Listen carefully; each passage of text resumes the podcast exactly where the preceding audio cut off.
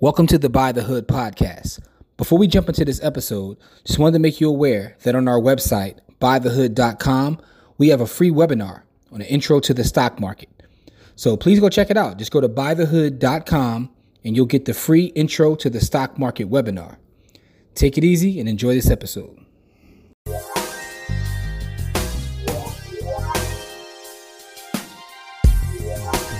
What's up, people? Welcome to this episode of the Buy the Hood podcast or webcast because I don't know how you're consuming this content. I'm your host, as always. My name is Jimmy. And as we start off every show, that's with gratitude. Just want to say thank you to everyone who supports anything we do, specifically the students from Buy the Hood University, as well as the youth from the Buy the Hood Ownership Camp. I got my partner in crime, Corey. Core, what's up, good brother? What's really good? How's everything going, man? Every day above ground is a good day, so let's go get it. Yes, sir. And as you know, our platform is designed to highlight brothers and sisters who are putting out positive energy, building businesses, doing things in our community, just putting out positive energy overall. And this brother that we got coming to you is doing, um, you know, a lot of a lot of good work in the community, building businesses. He's an investor as well as a hard money lender. So we got to talk about that as well. Without further ado, man, I want to introduce the brother Rod Stanback. Rod, how are you? I'm doing great, Jimmy. How about yourself? Oh man, I can't complain, man. Ain't nobody listening, man. But uh, no, thank you, thank you so much for your time, man. And you know, I just want to say we appreciate you, uh, you know, spending some time with us. Oh, likewise, I appreciate you guys for having me. You know, Corey, it's a pleasure to be here as well with you. You know, so pleasure, man, pleasure, pleasure, pleasure. Let's let's go get it. Yeah, man. So this is this is about you, man. We want to tell, we want to give you an opportunity to tell your story to our audience, um, to see what they can learn from it, and uh, you know, um, and just build. So, tell us about your background. Where you originally born and raised? So born and raised in Philadelphia, North Philadelphia to be exact. Uh, my right, name, what part of North Philadelphia though? North Philadelphia is big. I'm from Richard Allen. Richard Allen is my area. Okay. Yeah. okay. Ram right. Squad. Yeah. yeah, Ram Squad. Yeah, that's that's my hood. Um, I then I grew up actually on like 12th and Parrish. You know that yeah, 12 1200 block of Parrish Street. But yeah, Richard Allen's my neighborhood where I grew up, and um, and uh, that's where that's where everything is from with me. Yes, sir. Okay. So what's what uh what, what schools did you go to coming up and what kind of student were you? So I went to uh, elementary school. I went to uh, William Hen- William Henry Harrison, right there on 10th and Thompson. So you know, like that's a 10th and Thompson in my neighborhood don't get along right now, you know. But during my days, you know, I still have a lot of homies over there. I got strong relationships over there. So um, I went to elementary school at Henry Harrison. Um, then I went to John Wanamaker. So you know, John Wanamaker was at level for Cecil B. Moore, but that that was mm-hmm. uh, knocked down. The, I only went there for ninth grade. Then I transferred to Stoddart Fleisher. Um, you familiar with Stoddart Fleisher? I don't. I'm not familiar. Corey might be familiar. Corey's in the district. I'm not sure. Uh, you know. Oh, okay. So, so it's basically right across the street from Benjamin Franklin. Um, oh. Yeah. Okay. Yeah, yeah, yeah. Just uh like on the back block right there. Yeah, yep, yep. Um they actually shot the Sixth Sense there. Sixth Sense was shot in uh at Stoddart Fleisher Middle School. Um, but I graduated from there and then I went to high school at William Penn High School. I went to high school at William Penn. Um, Another school that they knocked down. Yeah, there's more either, man. Yeah. Every school you go to, man, they, once, you, once you once you leave, once you leave, Grim Reaper. Yeah, they was only to service you, man. They eliminated my whole legacy, man. You know what I mean? Um, now Harrison is still there. Harrison is still there, but uh, uh, St. Malachy's, the Catholic school, St. Malachy's, they actually bought it. So you know, it's not even Harrison anymore, but the, the actual structure is still there. Yeah. Man, that's that's a, that's an interesting tidbit. yeah. All right, so so so what, what was your journey after uh, high school? What was your journey like? So I went to high school. Um, oh, I didn't answer one of the questions. So my, my grades were fairly fairly good, you know, throughout school. You know, I, I was one of those guys that you know I kind of like played both sides of the field. You know, my whole life. You know, um, not many people could do that successfully, but somebody about the strength of God, you know, um, I did, you know, um, so I was hanging with my homies in the streets and all that, but you know, my my my dad, he didn't live with me, but he was real uh, strict as far as like education and stuff. So you know, mm-hmm. wasn't much he can do, but every time it became report card time, he was he was on my ass. You know what I mean? So I wanted to make sure that you know they was halfway decent. So I, I was a pretty fairly you know good student in school, um, probably up until high school. Okay, okay, got you. So so pop pops made sure you had to, you know, uh, keep it to a certain level, right? Yeah, absolutely. You know, he's from the South country guy. You know, his big thing was education. He was always stronger than himself, and he wanted to pursue higher education and stuff. But his father didn't allow him. You know, he was a farmer, and that's his mm-hmm. dad wanted him to be a farmer. You know, so he got the hell out of there. That's how he came to Philly, and uh, you know, that's that's how I was born. But um, yeah, but so after that, after high school, though, to answer your question, um, I, I, went to Millersville University. So fresh out of high school, I went to Millersville um, State College up there, close to Lancaster. Um, it was in Amish country. Um, my my major was business management, you know. So I went up there. I always knew I wanted to be in business. I didn't know to what extent, but you know, I know I wanted to be in business somehow. So I chose that as my major. Um, lo and behold, you know, I went up there the first year. You know, everything was cool. But the second year, now it wasn't cool because I wasn't doing what I was supposed to do. You know, I, yeah. it was cool for other reasons, right? Yeah, for other reasons. You know what I mean? It was a cool experience. I'll tell you that. You know, but for not my first grades, I didn't do anything I was supposed to do. You know, um, and I hung in there by the, the um, threads. You know, but the second year they had enough. They just they cut me, and I was gone. You know, um, and I had some issues up there though, but. Um, I got kicked out of school uh, came back, the block with my homies. We were sitting in the same, and it was crazy because every single year, every year we'll be plotting out the next year, this that. And then I found myself at the high school sitting right back in the same spot, talking the same stuff with my homies. I'm like, wait a minute, you know what I mean? Like this can't be life. I got to do something. Yeah. Um, but I didn't. Again, I didn't know what I wanted to do. So, um, my one of my homies, his his his, his cousin had a um, job at Applebee's whatever. So I needed something, you know what I mean? So he put mm-hmm. he got in there. So I was in Applebee's for like three years, and you know I was doing some other things, you know, to try to get by at the same time. But um, I look up, you know, like I said, like three years had passed, and you know, um, it was rough. You know, like we had a manager, and he was on our ass. You know what I mean? Like he, he was yeah.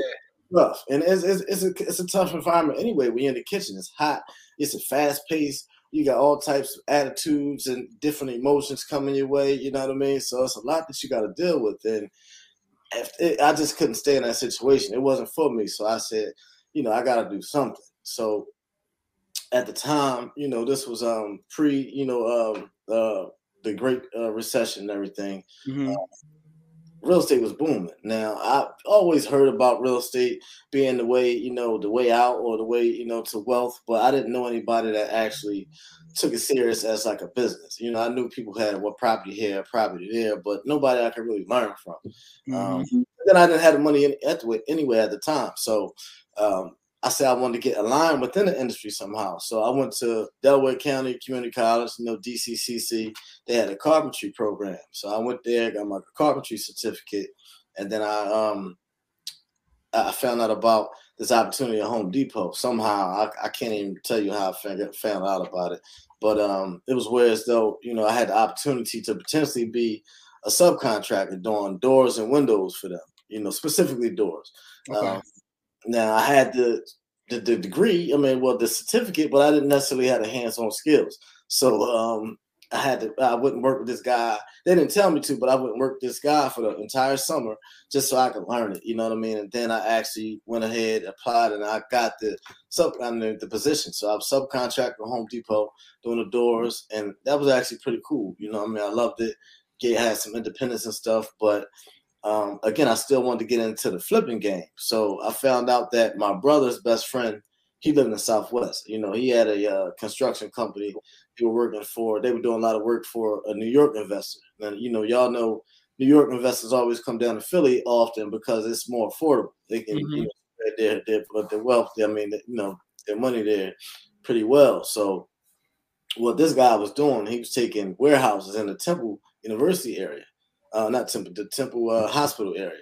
Yeah. Uh, and convert them into to student housing. You know what I mean? So we were doing all the work. So I started, I got down with the team. I started doing that.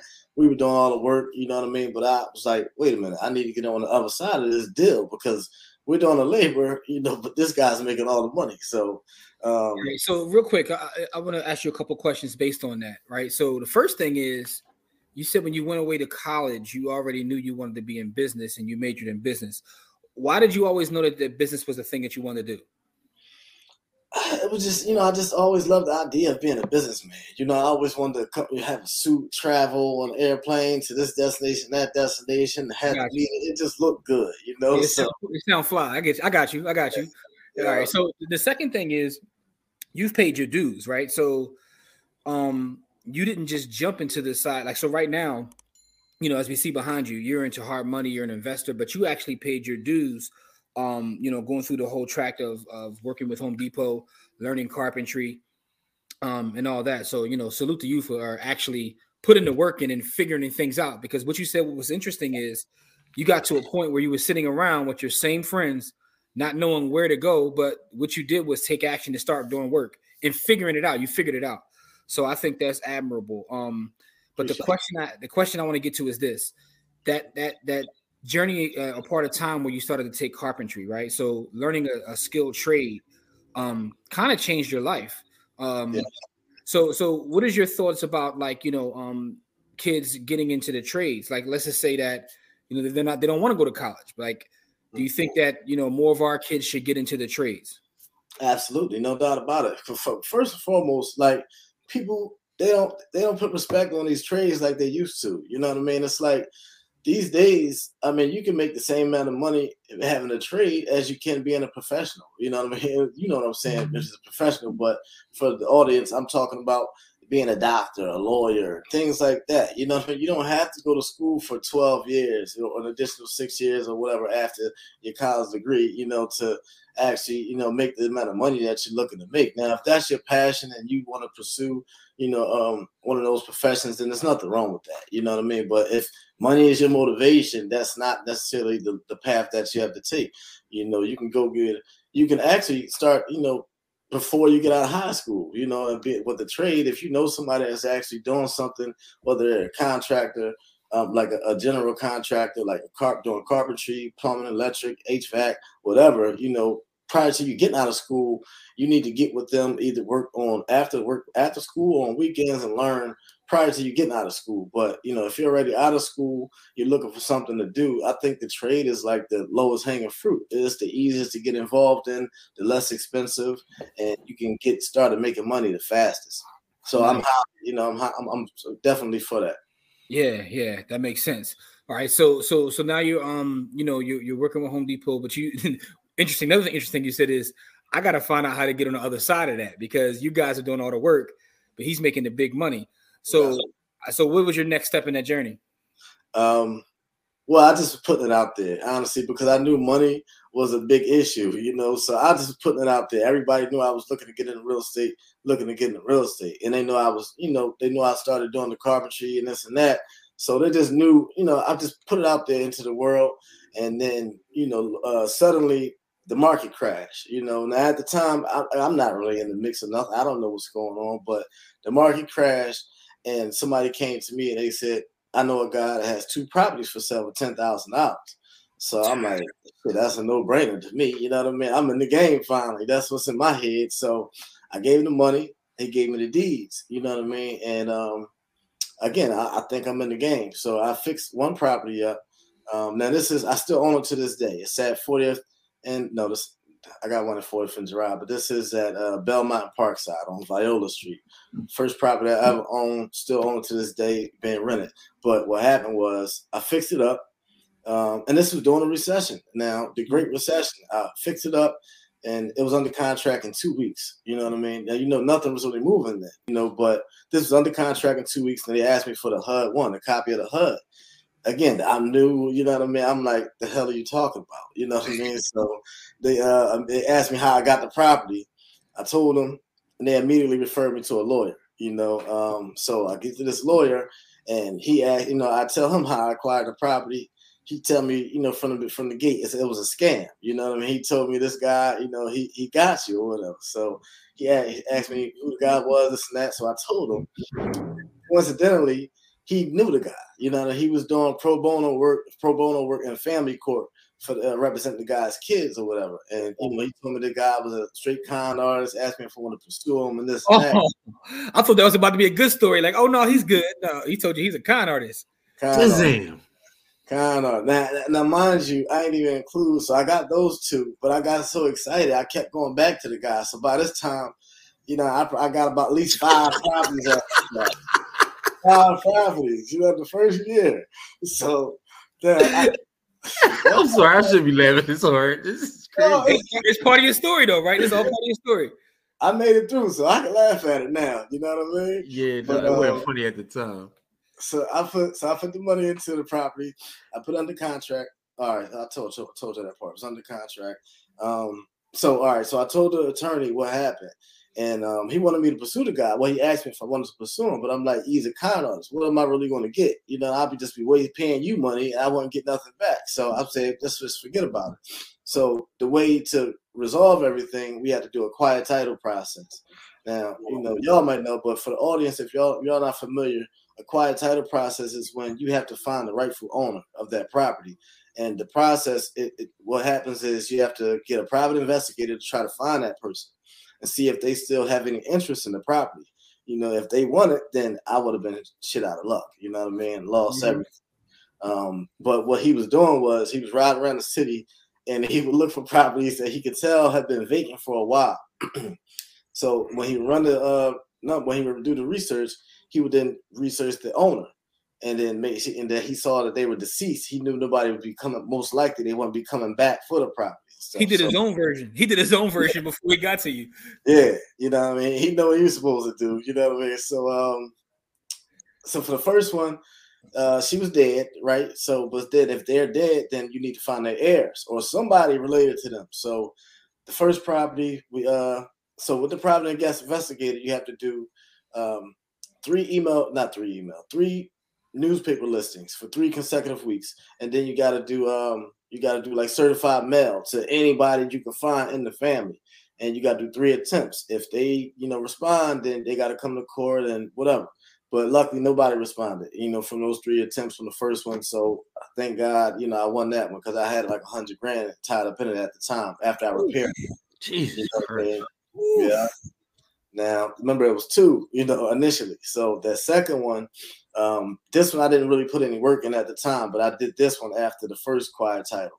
Um, and so the, the, the the owner again was deceased, you know. So what? But the, she had two daughters, and two daughters had moved to Oakland. But by the time they remembered the property, it was in shambles. You know what I mean? So they didn't really. They it was like you know, give me three thousand dollars and you can have it. So I hurried up, cut the check, and got them to sign off, and then you know that was it. But after that experience, you know, the risk of almost losing everything, that's what, you know, made me go in and learn everything I could about real estate investing. I went and got mentor, mm-hmm. you know, I had been on every webinar, read every book and everything to, you know, gain the knowledge so I wouldn't, you know, be that vulnerable again.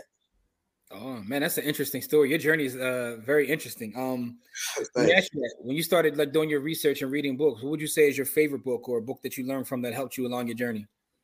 You know what? It's gonna sound like kind of cookie cutter because everybody say this book, but it really is what really started to shift my mindset. You know, rich dad, poor dad. You know, once I, I, knew I knew it was coming. Yeah, but you know, it's it's it's real though. Someone said that on our IG page the other day, like that book changed their life. Like it was funny. Someone said I don't like him, but I can't lie. His book changed my life. So obviously you're not the only one to say that, but I mean, is is you can't deny that that has changed a lot of folks' lives.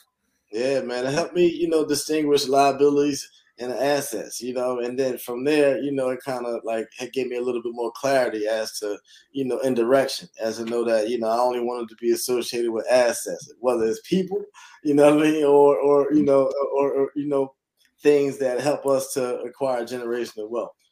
Yeah. So another thing about your story, which is interesting, is that when the opportunity presented itself, you were ready because you were putting work in, and you know, um, stacking your paper and getting ready. So when the opportunity came, you know what I mean, like so everybody tries to have an overnight success, right? And there's no such thing. Mm-hmm. But when you're working towards something and an opportunity comes and you're prepared, then you can take action. And that's what you did. Um, so that's a dope part of your story. So talk about this transition. Now you're in the game, you got investment properties. Um, you know, you start to buy more investment properties, and eventually now, you know, your your business is hard money. It's one of your businesses. Yeah. Um, what made you a want to get into hard money and how did that happen? So I told you after that experience, I went and got a mentor. So one of my mentor, um, he was I was inspired by his business. So he was a real estate investor that transitioned and he, you know, probably still active, but he transitioned into an educator. So he was mentoring people, teaching them how to get in, you know, involved in real estate or to scale their existing real estate business. Um, but his model was crazy. Like so, all right, he, like I say, he was investing. Then he was a coach and mentee then he was throwing live events and stuff like that. And he actually was giving good good content. He's still going to this day. You know what I mean? So that's how you know he you know actually giving value.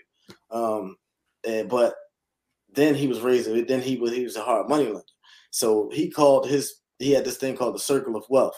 So as a hard money lender, he was targeting retirees. You know, retirees when they get finished working, a lot of them still want to do something. They don't want to just be sitting around. You know what I mean? So, mm-hmm. But he figured out he like, why don't I teach them how to invest? He like, so it was two things. You know, retirees they have a bunch of money. You know what I mean? A lot of them don't know what the hell to do with it outside of bank, you know, bank accounts and stuff like that. So he like, I'm gonna teach these people how to become private lenders, and then also teach mm-hmm. them how to invest in real estate so they can have something to do with their time. They're making money off real estate investing, and they're also making money as private lenders. But then, you know, like I told you, he's still training people like me, you know, in real estate. Um, and the, when you're in the real estate, you need finance. So mm-hmm. the people that he's teaching need to finance it from these retirees, and then he's educating everybody. So he called it the circle of wealth because everybody's benefiting from, you know, I mean, this model. And honestly, I got inspired by that because I'm like, I don't know any black guys doing this. You know what I mean? So like, yeah. I was like, I could take this to our our world. I could be the man. Like, you know what I mean? So that's just what I set out and you know aspired to do. Okay. That's interesting. So, Corey, you have some questions, bro? I do. I have a couple questions. So, yeah. how did your experiences when you first uh, left college and all of that help you in the real estate world? I don't think it did, honestly. Um, it the only way it did is because I probably wouldn't be in this industry. I wouldn't be here right now, you know, talking to y'all if I would have continued along that path. I don't know where I would be. You know what I mean? I I, I might not own any real estate or anything, you know. So that's the big determining factor. I think that you know, by me getting kicked out, it forced me to think of you know another way that you know I could still thrive in life. And so, uh, what made you take the, the the route of going into the trades before getting into real estate instead of jumping in feet first like most people? You know, I actually I did so I did take my life my real estate license. Uh, I took the uh, the class. I passed the class, but they took so long to send my transcripts that I forgot a lot of the information when, when it came time to take the test, and so I just never did it. you know what I mean? I decided to go to the construction. So you just had some some weird like some yeah. experiences that like ricocheted you into other things. But you know that's why that's how you know everything in life, man. It's all about energy. Everything happens, yeah, it is. man. Because like all yeah. these things led you to where you are now, building what you're building. And if not for these little small things that happen to you, you know, so that that's that's that's kind of dope though. But go ahead, Corey. I mean to cut you off. No, no, no. So uh those things ricocheted you into into the hard money lending. So when you said your mentor also um had this thing called the circle of wealth.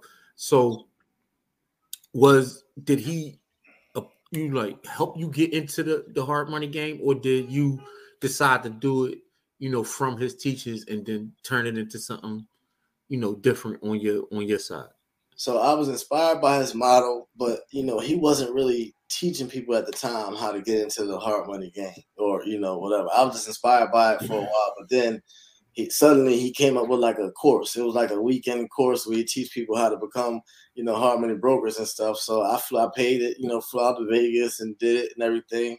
And um, again, I thought I was in the game. You know what I mean? Especially I, you know, I got this mentor. You know, if I don't know anybody else, I know I can submit deals to this guy. So and I know he was actively doing deals, so I was, you know, confident in that fact. Um, so what happened was I got, you know, I went to went to the seminar or whatever, completed it, and uh, I'm ready to go. You know, I came back hype, and then uh, I'm as far as I know, I'm in the game. So I started generating leads, and um, no lie, you know, I it was about so because I learned um, about hard money from this guy, and I knew this guy, I liked him and trusted him. That's why I was sending all my business to.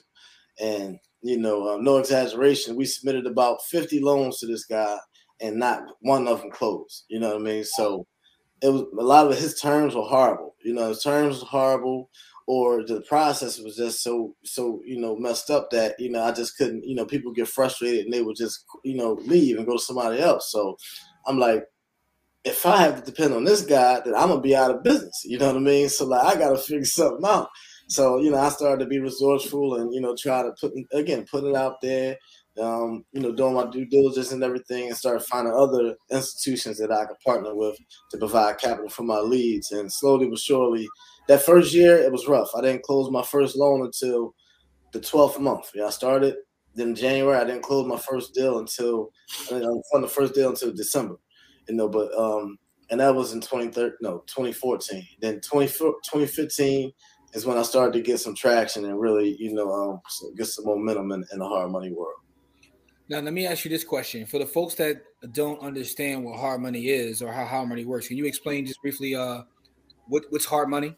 Absolutely. So, hard money is basically an alternative to traditional financing. So, we're you know we're different than the banks or residential mortgage lenders in the in, in, in the fact that we exclusively lend to real estate investors.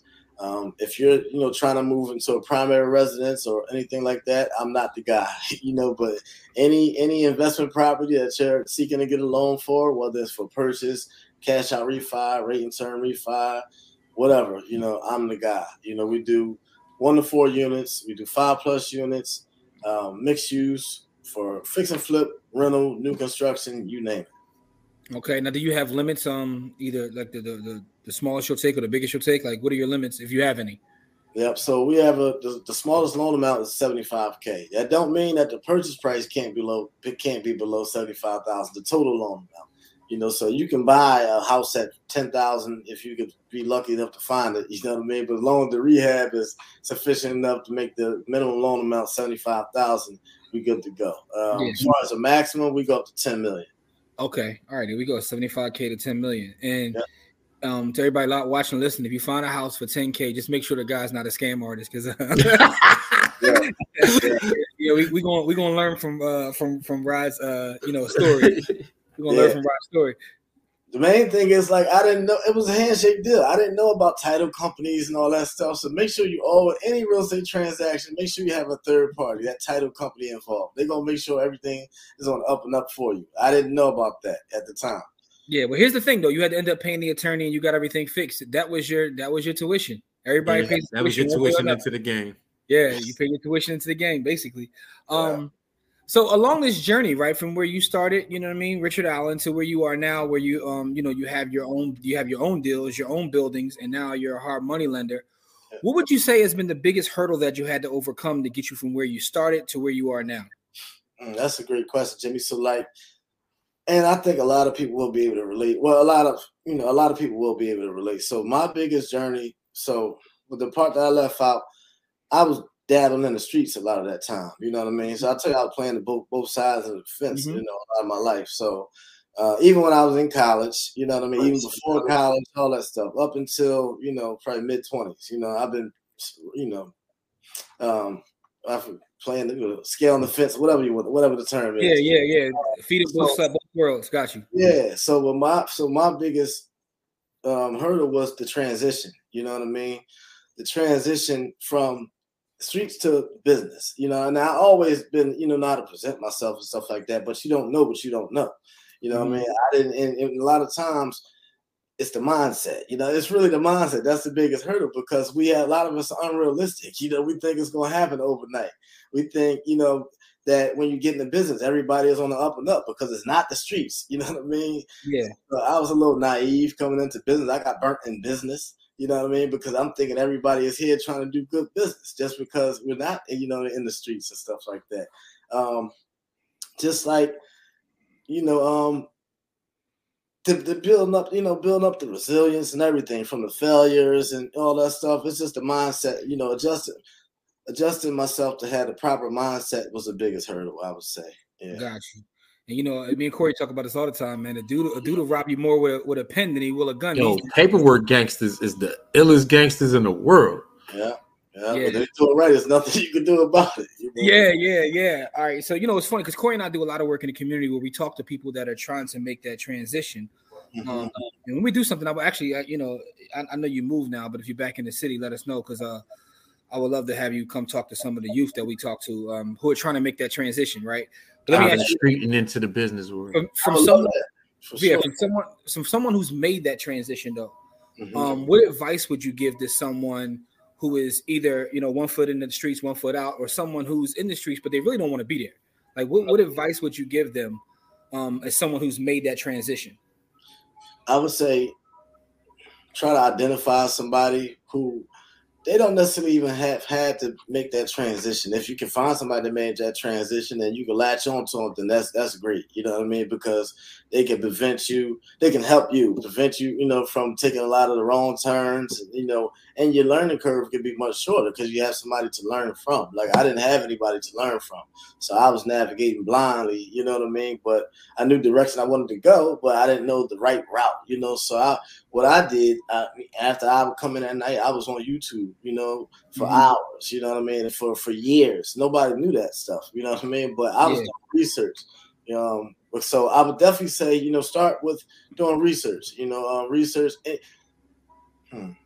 The first thing, you know what I mean, is yeah, to start doing research on different things that you think you may be might be interested in. You know, because that's one of the hardest things, trying to figure out what you want to do.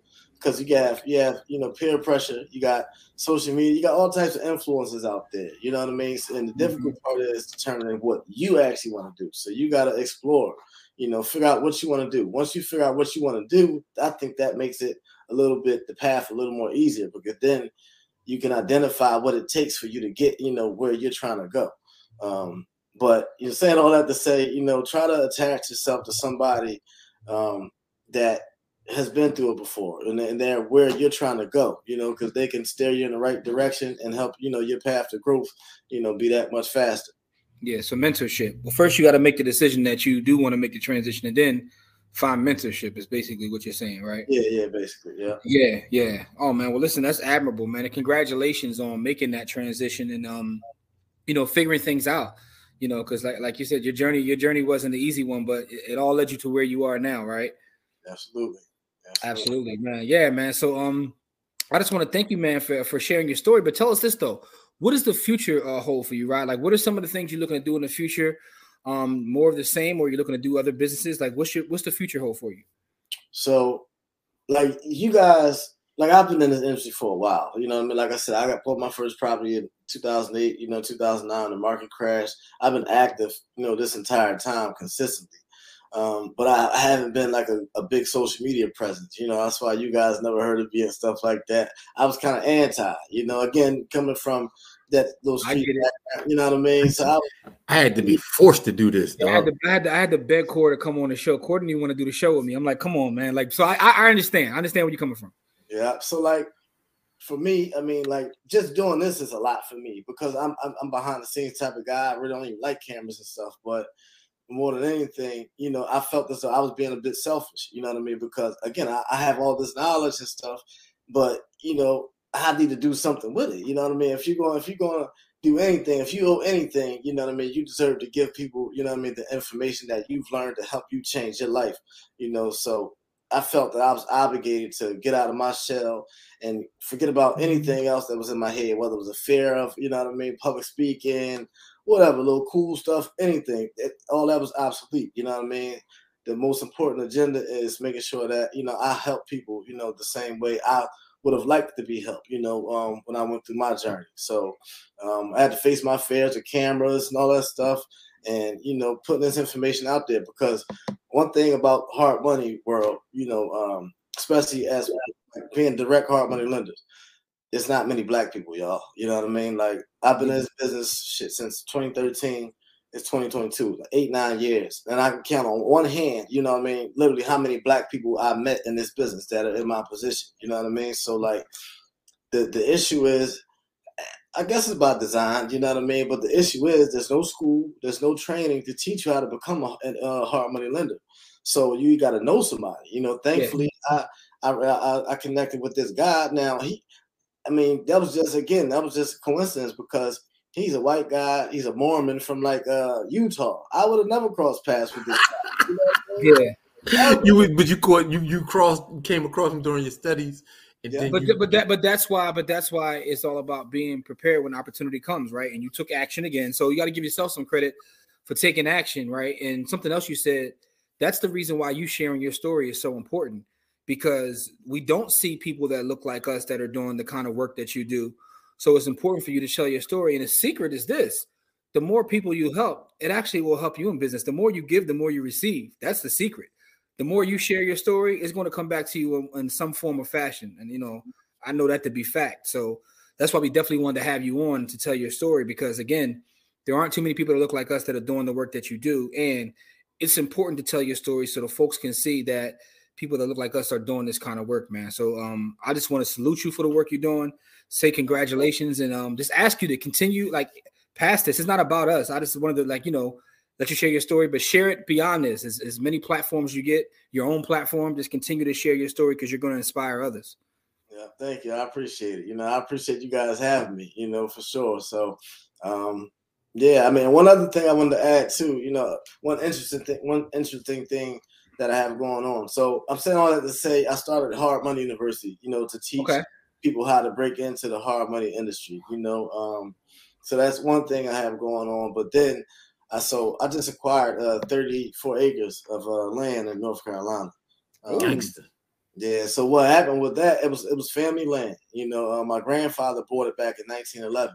Um, started out with 500 acres, him and his cousin, but you know, slowly but surely they got swindled. You know what I mean? And um, got forced out of a lot of land through eminent domain. In North Carolina, there's a company called Duke Energy, and they, you know, took a lot of like look took a lot of land that's bordering the current land that we own, what they own. Well, my grandfather owned, and um, so it was a it was a creek, and they widened the creek, and then they turned all the property they took into lakefront homes. You know what I mean? They all gone for half a million, multi millions and stuff now. And then you got my family own everything in inside of that. You know, and then they trying to act like it's not valuable. My family's getting old. And they haven't they weren't doing anything since my grandma grandpa died in 1986. So my father always told me never sell the land, never sell the land, never sell the land. You know, so I was supposed to get his cut, obviously, you know, uh, um, as heir. But somehow, you know, I mean, they all getting old. They said, let's sell, you know, half of it. So they they tried to sell 34 acres, you know, to a white guy at that. You know what I mean? Um, but I caught wind of it, right? I caught wind mm-hmm. of it, and they knew I was interested. So I caught wind of it, and they like, oh, it's too late. It's under contract now. You know this and that. I'm like, well, why didn't y'all even offer it to family in the first place? You're like, you know, how you gonna preach to me to never sell, but you go ahead and sell? you know what I mean? Yeah. But just so happened you know, again, it's heir property. So my, my, my father had like 10 siblings. Um, one of his brothers died. So they had to find uh, his sons to sign off on his interest. Uh, but they can't find one of them, you know, thank God, you know, because um, then they had to do a quiet title process in order to sell that. But in North Carolina, I found out it's a statute that says after the quiet title process is done, you got a 10 day window for anybody. Y'all could have came down there and put in a bid for this property. You know what I mean? Put an yeah. up bid. I went down there, I did that, and then um the agent, it was a dual agent, so he was representing, you know, my family and the, the, the other. And the buy, yeah, the your buyer right there, yeah. Yeah. So he reached out to me. He like, oh man, we were blindsided by this offer. I'm like, no, they you were blindsided, but they weren't because I told them exactly what I was going to do. You know what I mean? Yeah. my family, and then um, so he wanted to know my motivation. I'm like, well, it's my family's land. My father told me not to sell it ever. Like, you know what I mean? So I want to keep it in the family. And I knew he was a dual agent. So I'm talking big to the guy. I'm like, listen, I'm here. I'm going whatever. Like, I ain't going nowhere. This just, I mean, it really means something to me. But obviously, yeah. you, know, you, you, can't, you know, you got to go as, only as high as the value, you know what I mean? Yeah. Allowed. So, but did all that. And luckily, the guy, you know, he, I don't know if it was what I was saying or what, but I think it was because he, you can't fight somebody for family land. Like that's just yeah. bad karma. You know what I mean? So he kind of backed off, and I was able to win that property. So you know, um, man, congratulations on that. Yeah, man. Corey and I both got stories of like family that, that should be in our name, but some of the same some of the same things you talked about, we've we've uh dealt with that person. Yeah, so I, I, I totally understand that, and that's a huge piece of land. And for the folks who don't know, every acre is approximately forty three thousand five hundred and sixty square feet. So you have so do the math, 34 times that. that's a that's a huge piece of land. Yeah, so is. congratulations, man. I can't wait to see uh, you know, what you do, if anything. Because like when you buy acres like that, you can just like literally land bank and sit on it. Um, and a lot of people do that. Yeah, a lot of people do that. They just sit on the land, like because over, time it becomes more valuable. So, but congratulations on um making that deal go through. And tell us a little bit more about Hard Money University. Um, how do people get information about that? and um, you know what can they expect if they you know go to look up Hard Money University? So Hard Money University again is an online platform, online education platform where I teach people how to get involved with the hard money industry. So it's the level that you know, who you are, uh, the level that you get involved is up to you. So it's three typically like three tiers, you know. So you have people that want to get involved, but they don't necessarily want to handle the manage the paperwork and communicate with borrowers and stuff like that. So we call them strategic partners. So we'll teach people like this is for people that are basically aligned within the real estate industry. So they might be a real estate agent or a residential mortgage broker, somebody that's already we have the same target demographic. You know what I mean? They just want to create an additional stream of income without doing any additional work, so they can just become like a a, a, affiliate or a strategic partner, you know, they just simply pass on everything, and then you know they get compensated at uh, for each loan that closes.